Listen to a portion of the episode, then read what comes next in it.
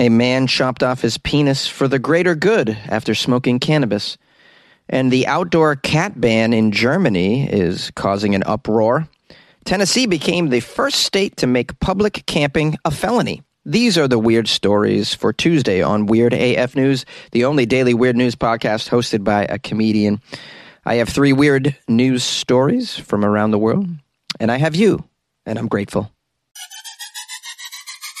A man smoked marijuana and then chopped off his penis for the greater good. This story is out of India. Multiple don't do drugs campaigns show the harmful effects of using drugs, as you know. Do you remember the commercials back in the day? I learned it from watching you! Well, this bizarre incident came to light on May 19th in Assam, and it has to be the most fear instilling of all drug commercials. A man named Sahahul Ali was under the influence of cannabis and chopped off his penis. I find it hard to believe that the chopping off of the penis is related to the use of cannabis. I'm going to say the influence of cannabis does not lead to chopping off your member. And that's just my experience with it. you might, I don't know, you might wreck a donut or two, but not your wee wee. Okay. Coming from Dakar village in Sonitpur district, Ali is reported to be mentally disturbed. Oh, that's it. Mentally disturbed. That's more like it. It doesn't really have anything to do with the cannabis. This is um, it's a little misleading, the title of the article. It should say mentally disturbed man chopped off his penis and he also smokes cannabis. That's what the title should be. It says here Ali smoked cannabis and, in the state of psychosis, cut off his penis. Ali not only consumes cannabis, but has also used other hard drugs. Oh, no kidding. He's also used other hard drugs. The man cut off his member. Yeah. It says the psycho- psychosis episode that cost him his organ took place under the influence of marijuana. No, it didn't. No, it didn't. Very little influence of marijuana is related to cutting off your organ. Right, there's other things going on. But you can try and believe that if you want. Now, Ali gave an interview with the Times because apparently he's very proud of what he did. I wouldn't, I wouldn't let anybody interview me. I would run and hide if I cut off my own penis. but some people just want to go viral and they don't care why. Doing dumb stuff like this. Ali explains that smoking cannabis is considered a sin in his religion. Sure, I'm sure it is. It's considered a sin in a few religions. It's not considered uh, a chemical that leads to you cutting off your private part, that's for damn sure. Ali says he cannot do without this drug. Hence, he chopped off his penis to repent for his sins. Oh, okay. Okay. So indirectly related to his cannabis. but also, you know, really more related to his strict religion and dogma. You know, uh, these strict ideologies place a lot of pressure on on individuals. It's hard enough to be a person. And then you got this religion hanging over your head saying, Don't you do that. Don't you touch yourself. Don't you look at another woman. Don't you try that cannabis. Don't you drink the Budweiser, man. These are all sins. And now the guy cuts off his penis to repent. They're always telling you to repent. No, I don't want to repent. Here's a quote from Ali my religion does not allow me to take the cannabis. After I smoked it, I was worried that something bad was going to happen to society. wow. To society? My goodness. Uh, that's not a very good extrapolation. He says, I chopped off my penis for the greater good and to repent my action. Wow. There's a video of him. I can't, I, I don't want to watch it, man. It's, this is a sad situation that a man cut off his penis and he didn't need to. Now, also being interviewed was his son, who mentioned that Ali is mentally unstable and he did such a bizarre thing out of fear of religion. Ali's friend mentioned that he has been indulging in such strange scenarios for many years now, including one time in 2003 when he reportedly spent a night with a lion. Spent a night with a lion? Wow. Yeah, this guy's got a, a situation and he needs help, really.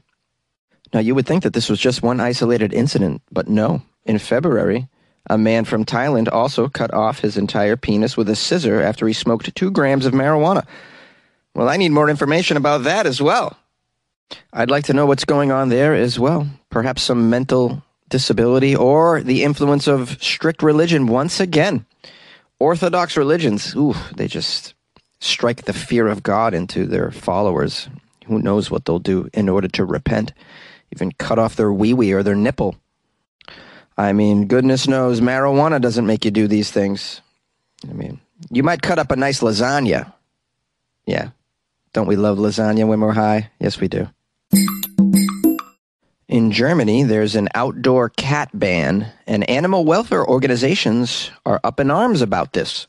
Cat owners in the German town of Walldorf have been ordered this week to keep their pets indoors, including their cats, until the end of August in order to protect a rare bird during its breeding season. The decree is designed to help save this bird. It's called the crested lark, or in Boston, the crested lark. This crested lark makes its nest on the ground and is therefore easy prey for feline hunters specifically. So the town wants you to keep your cats indoors during this mating or nesting season. The bird's population in Western Europe has actually declined sharply in recent decades, which is why they're concerned. Although it is listed as a species of least concern in Europe by the International Union for Conservation of Nature, other people give a damn, apparently. Authorities in Walldorf said, among other things, the survival of the species depends on every single chick. Now, the pet inside rule applies to all cats in the southern part of the city, and it will be repeated for the next three years for the months of April, May, June, and August. Owners Owners risk a fine of 500 euro if their cat is found roaming outside on the streets and could be slapped with a penalty of up to 50,000 euro if their cat injures or kills one of these crested larks. Oh, they're very serious about this. They'll give you a big, strict fine. So, what do you do with a cat? Keep it indoors? Yeah, keep your cat indoors, apparently. If you live in Walldorf, this question is no longer in your hands. You got to keep your cat indoors or you're going to get fined. But for those in other areas, the answer may not be so clear cut. Ooh, the story's taking a turn. Here's a quote from a Deutsche Tierschutzbund, which is Germany's largest animal welfare organization. I'm going to try and pronounce it again. Deutsche Tierschutzbund. T-Shirtsbund? T-Shirtsbund. Mm. T-Shirtsbund. T-Shirtsbund? to Schutzbund. I think I nailed it on that last one. Here's a quote from this place.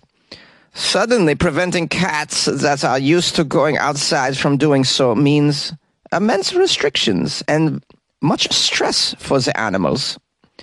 The negative influence of cats on the population of songbirds is in any case controversial, and to our knowledge has not yet been even proven for the crested lark in Walldorf. So how about that? They haven't even proved it. So you keep the cats indoors, you can't even prove it. Now, the organization supports measures to protect this bird, but believes no animal can be treated as a second class citizen. That's right. Animals have human rights in some instances, or they're trying to do so, trying to give that elephant rights in the Bronx Zoo, according to the story I covered yesterday on Weird AF News. On Weird AF News, we're covering animal rights. The quote continues Defining domestic cats as culprits for the endangerment of certain bird species also means letting them take the blame for the fact that humans have destroyed habitats and food supplies for wild species over a very long period of time, thus threatening their existence. Other experts claim that the influence of agriculture, monoculture, insect mortality, and increasing land development is actually greater than that of the cats hunting the birds. It's a greater endangerment for them. These causes are caused by humans. It would be better to fight the actual causes than to blame our cats for all of this.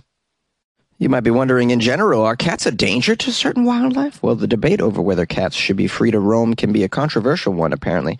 The European pet food industry found that 26% of all households in Europe own at least one cat. This inevitably leads to a quarter of the population having strong feelings on the matter. Well, a lot of people own cats in Europe, like a quarter of them. That's crazy. Not my kind of culture. More of a dog person. A study in 2013 estimated that free ranging domestic cats in the U.S. alone kill around 2.4 billion birds and 12.3 billion mammals annually. However, the authors acknowledged that unknown unowned cats cause the majority of this mortality, not your actual household pet cat. Uh, we got some more recent figures from the Mammal Society saying that cats in the UK catch up to 100 million animals over spring and summer, including 27 million birds. The most frequent caught species of bird, according to them, are house sparrows, blue tits. Blue tits! That's a bird. Huh. Blackbirds and starlings. Despite these statistics, the UK's largest conservation charity, RSPB, says that there is no clear scientific evidence that this is causing bird populations to decline, though. They're saying that many, many millions of birds actually die naturally every year, mainly through starvation, disease, or other forms of predation. So it is likely that most of the birds killed by cats would have died anyway. All right, so you know, this entire time I'm reading this article, I'm just thinking about how house cats do go out and roam around in decrepit environments. Like your cat goes places you don't even want to know. I, I don't I don't understand the allure of that. Like I would never let my cat leave the house if I had one. Who knows what your cat's bringing back? Rats, birds, diseases. Your cat's out there doing who knows what, probably smoking that reefer, and then comes back all nasty. I don't know. I don't know how people can deal with that, to be honest. I mean, it's bad enough the cat is pooping in your domicile.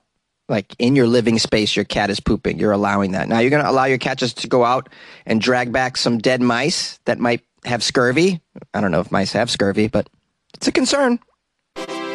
Tennessee becomes the first state to make camping in public a felony. Miranda Atnip lost her home during the pandemic after her boyfriend moved out and she fell behind on the bills. Living in her car, the 34 year old worries every day about getting money for food, finding somewhere to shower, and saving up enough for an apartment where her three children can live with her again. This is very sad. I didn't anticipate such a sad intro to this story because she's living in a car with three children. So what's she's trying to camp and is not allowed. It sounds like there's a lot of camping going on in Los Angeles. It is definitely allowed. You should come here, honey. Come out here, Miranda. She has a new worry in her state because Tennessee is about to become the first state to make it a felony to camp on local public property such as parks. Here's a quote from her. Honestly, it's going to be hard. I don't know where else to go. That's it. That's the quote. It's not very uplifting. I apologize. Let's find out which, what her plan is and what's going on in Tennessee. What made this happen? It's now a felony. Tennessee already made it a felony in 2020 to camp on most state owned property. In pushing the expansion, Senator Bailey noted that no one has been convicted under that law and said he doesn't expect this one to be enforced very much either.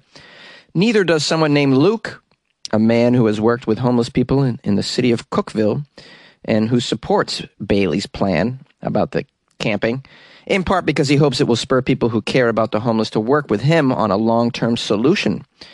Because sleeping in a tent outside is not a very good solution. It actually snows in Tennessee, from my understanding. You can't be outside in certain states all year round. You just cannot. I mean, among other things, just uh, you know, sleeping out there, you're just exposed to all sorts of dangers. Now, the law requires that the violators receive at least 24 hours notice before an arrest.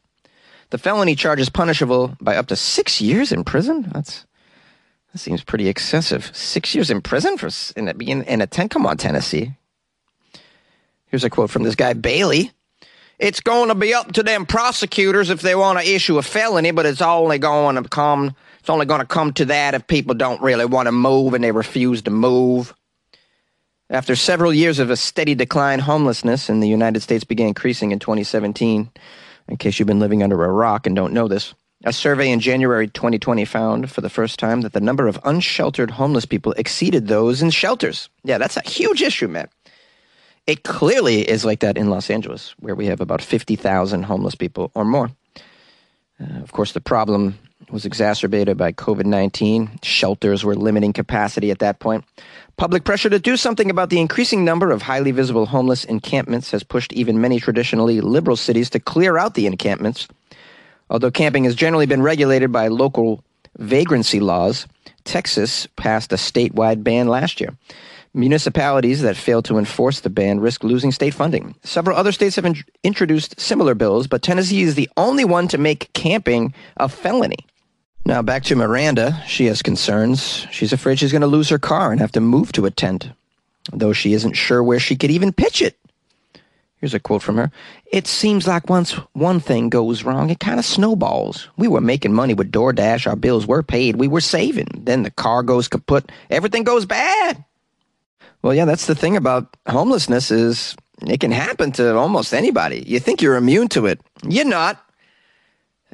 Shit can go south real quick and things tend to spiral out of control. And this law does nothing to solve the homelessness, you know, making camping a felony. It doesn't really address the underlying problem. And having a felony on your record makes it harder to get back on your feet. It makes it harder to qualify for types of housing, harder to get a job, harder harder to qualify for benefits. You can't vote. I mean, this the fallout of the felony. It's not that's not helping anybody either. At the end of the day, criminalizing homelessness just makes more criminals. Do we need that? Do we need more of that? I mean, the prisons are already crowded as it is. Oh, Bob, we're getting really serious on Weird AF News you know, I took some sociology classes back in college, and so, you know, I can kind of talk about these things and not sound like a total idiot. And, you know, being in Los Angeles, I see what's going on with the homeless situation, and I don't see any resolution to this. I don't see a lot of help out there. I really don't. And the help that I do see is completely misguided. There's a whole movement to just offer them homes out here in LA. Just give them a home. Well, uh, you got to understand what we're dealing with here a lot of mental illness. I see these people. I've lived among them for years now. You know, this isn't coming from left field. I've been in the trenches. I lived in downtown LA for three years. You don't think I was around this stuff? You're dealing with some severe mental illness. If you gave a good portion of these homeless people here in Los Angeles a home, I'm telling you right now, after two days, they would just walk out and roam around. They are not with it, man. They're just not capable of taking care of themselves. What do you do about that? I don't know. Criminalizing stuff, though, doesn't really solve the issue, in my opinion. Maybe you disagree.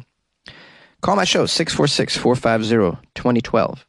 Hey, it's Ryan Reynolds, and I'm here with Keith, co star of my upcoming film, If, only in theaters, May 17th. Do you want to tell people the big news? All right, I'll do it. Sign up now and you'll get unlimited for $15 a month in six months of Paramount Plus Essential Plan on us. Mintmobile.com slash switch. Upfront payment of $45 equivalent to $15 per month. Unlimited over 40 gigabytes per month. Face lower speeds. Videos at 480p. Active Mint customers by 531.24 get six months of Paramount Plus Essential Plan. Auto renews after six months. Offer ends May 31st, 2024. Separate Paramount Plus registration required. Terms and conditions apply if rated PG. I want to do it like this, do it like that. Once I get it, ain't no turning back. You guys made it to the outro. Good for you. You got to hear my Keith Sweat impression. I just want to hang out with Keith Sweat. Just one day. It'd be pretty cool. Um, who is Keith Sweat, Jonesy? What are you talking about? Hey, let's give thanks and praise. Give thanks and praise to Chris Bindum. Chris Bindum bought me a coffee and wrote a nice little note it just uh, it says something nice. Now I don't know what Chris is referring to. Something nice could be my podcast. It could be my personality. I don't know. It could be he maybe he's telling me to buy something nice with the money for a coffee. Yeah, I'm gonna buy coffee with it, buddy. What do you think? You know, and then you know, I got I still got like coffee money left over from my birthday, which was a few weeks ago. And man, I've been buying nice coffees since then. You know, I'm not just getting the the cheap drip is what I'm saying. I've been splurging, getting cappuccinos, you know, that kind of stuff. Flat white. Have you had one? Yeah, give it a try. Give it a, flat white. that sounds like a racist coffee drink, doesn't it? Uh, anyways, I've had some lattes as well. All right, I'm just I'm trying trying to live my good life, guys. And I want to thank everybody who's bought me coffees. It's been that's just tremendous, man. It really makes me smile to know that people are buying me coffee man, I could just live on coffee the rest of my life. All right, enough of that. If you guys would like to support the show by buying me a coffee, just go to weirdafnews.com, click on the Buy Jonesy a Coffee banner, and you can do it that way. You can also join the Patreon. And by the way, I just put some tremendous videos in the Patreon this morning. Oh, yeah. Incredible stuff, man. Weird, weird, hilarious stuff that I've come across. So the Patreon's pretty active. And I posted that Q&A video over the weekend. Yeah, I did the AMA, Ask Jonesy Anything video, basically. And I'm not going to, but I mean, all right, I'll tell you what's going on. I did it with my shirt off because I'm, I'm thinking maybe that's a good way to get people to join the Patreon. You guys want to see me talk for 40 minutes with my shirt off? Join the Patreon, where I just posted a video of me answering your questions with no shirt. Yeah, some people are into that stuff. And, uh, you know, you got to put your put your best foot forward, I, I find in life. And uh, my, my best foot happens to be my hairless chest. Yeah, it's pretty good. It's pretty nice. So that's what we're doing over here, guys. No shame in this game. Come on, join the Patreon. Support the show. Patreon.com slash Weird AF News. You too can watch a shirtless video of Jonesy answering strange questions from the people in the Patreon. It's like a nice little weird club that we have going in there. I like it. Everybody in there is quality individual. You can also join the Patreon by going to weirdafnews.com or download the Patreon app and do a search for Weird AF News. Oh, yeah, that's right. That's what's up. Okay, see you tomorrow. Yay! Hey, Josie. I love you. You dumbass. You may be public school educated, but even you know that Asian elephants are not from Africa. You sit down and think about it. But I'm gonna let you off because I know you know that. Love you loads. Alexa. Hang up. Hey, Jonesy, this is Rebecca from uh, Northern California, up in wine country.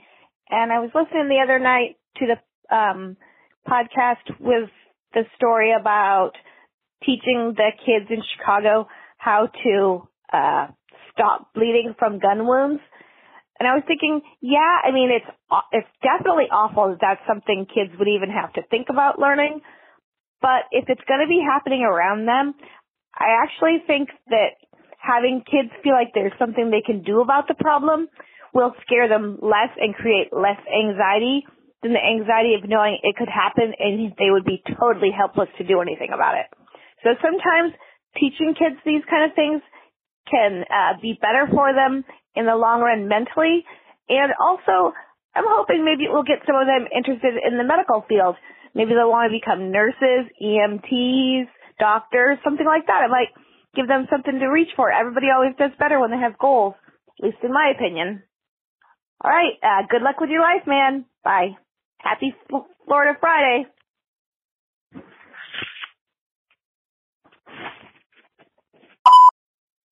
Hey Jonesy, it's Michael and Iowa City calling about a story you did yesterday about people in Canton, Ohio holding summer programs for children about how to treat bullet wounds.